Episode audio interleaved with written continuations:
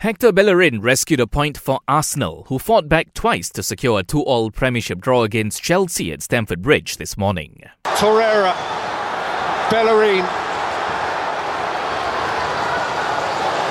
Hector Bellerin! Oh, it's a super goal! And the Gunners drag it back again! The Gunners' fight back was all the more impressive, having played most of the match with 10 men after David Luiz was sent off after just 26 minutes. Arsenal, who remain 10 points off a Champions League spot, have won just one of their last eight Premier League games. Elsewhere, Sergio Aguero came off the bench to help Man City edge Sheffield United 1 0. Southampton beat Crystal Palace 2 0, while Everton and Newcastle played out a 2 all draw.